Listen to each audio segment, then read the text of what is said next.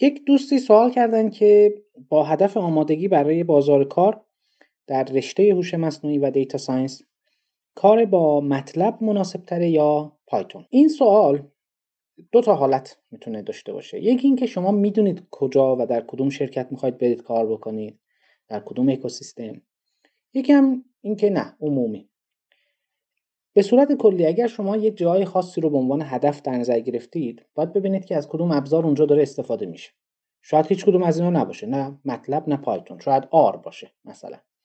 در بعضی از صنایع و در بعضی از حوزه ها حالا نه الزاما یه شرکت خاص در بعضی از صنایع یه سری ابزارها شایع ترن حتی شاید هیچ کدوم از اینایی که من گفتم نباشه یه چیز دیگه ای باشه. این از این پس. یه موقع شاید Java باشه یه موقع سی شارپ باشه. معلوم نمیشه.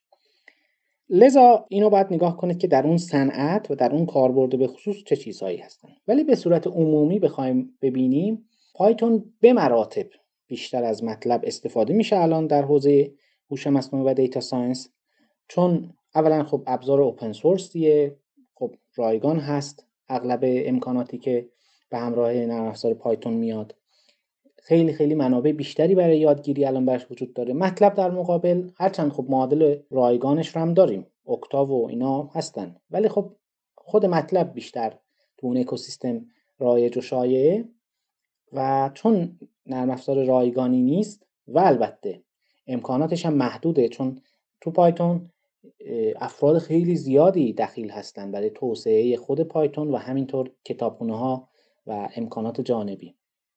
ولی تو مطلب نه. مثورکس هر چقدر شرکت بزرگی باشه بنزی کامیونیتی که بزرگ نیست. البته هرچند مطلب خیلی خیلی پیشرفت کرده توی این چند سال اخیر ولی با این حال خب خیلی عقب تره از Python. و اگه نمی‌دونید و به صورت عمومی می‌خواید آماده بشید قطعا پاسخ Python هست. با فاصله بهترین ابزار برای برنامه نویسی و کار در حوزه هوش مصنوعی و data science اینو شک نکنید. با این حال این چیزی که سوال پرسیده میشه این ابزاره. قاعدتا بخش زیادی از دانش شما این ابزارها نیستن. خوب آدم مثلا TensorFlow و PyTorch و scikit-learn و اینا رو بلد باشه یا مثلا toolbox فرض کنید یادگیری ماشین MATLAB رو بلد باشه. اینا خوبه.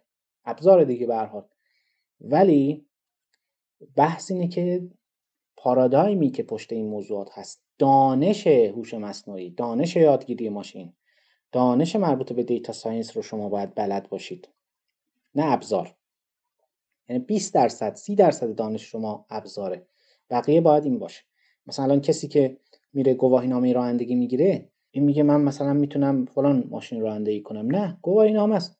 این تا یک وزن مشخصی تا یک تعداد مشخصی مسافر رو مجاز هست با اون گواهی نامه جابجا کنه. آره نمی‌تونه مثلا یکی با گواهی نامه پایه دو اتوبوس رانندگی کنه.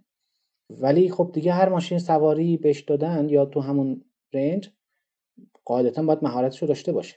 دیگه ربطی نداره به اینکه نه من فقط بلدم فلان ماشین رو رانندگی کنم. نه. این هم مثل همینه.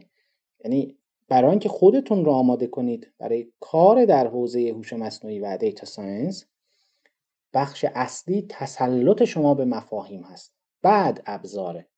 و البته اینا لازم و ملزومن. این نمی‌تونه این تسلط صرفا تئوری بخونید بعد بگید حالا ابزار بعدا من یاد می‌گیرم. نه اینطوری نیست.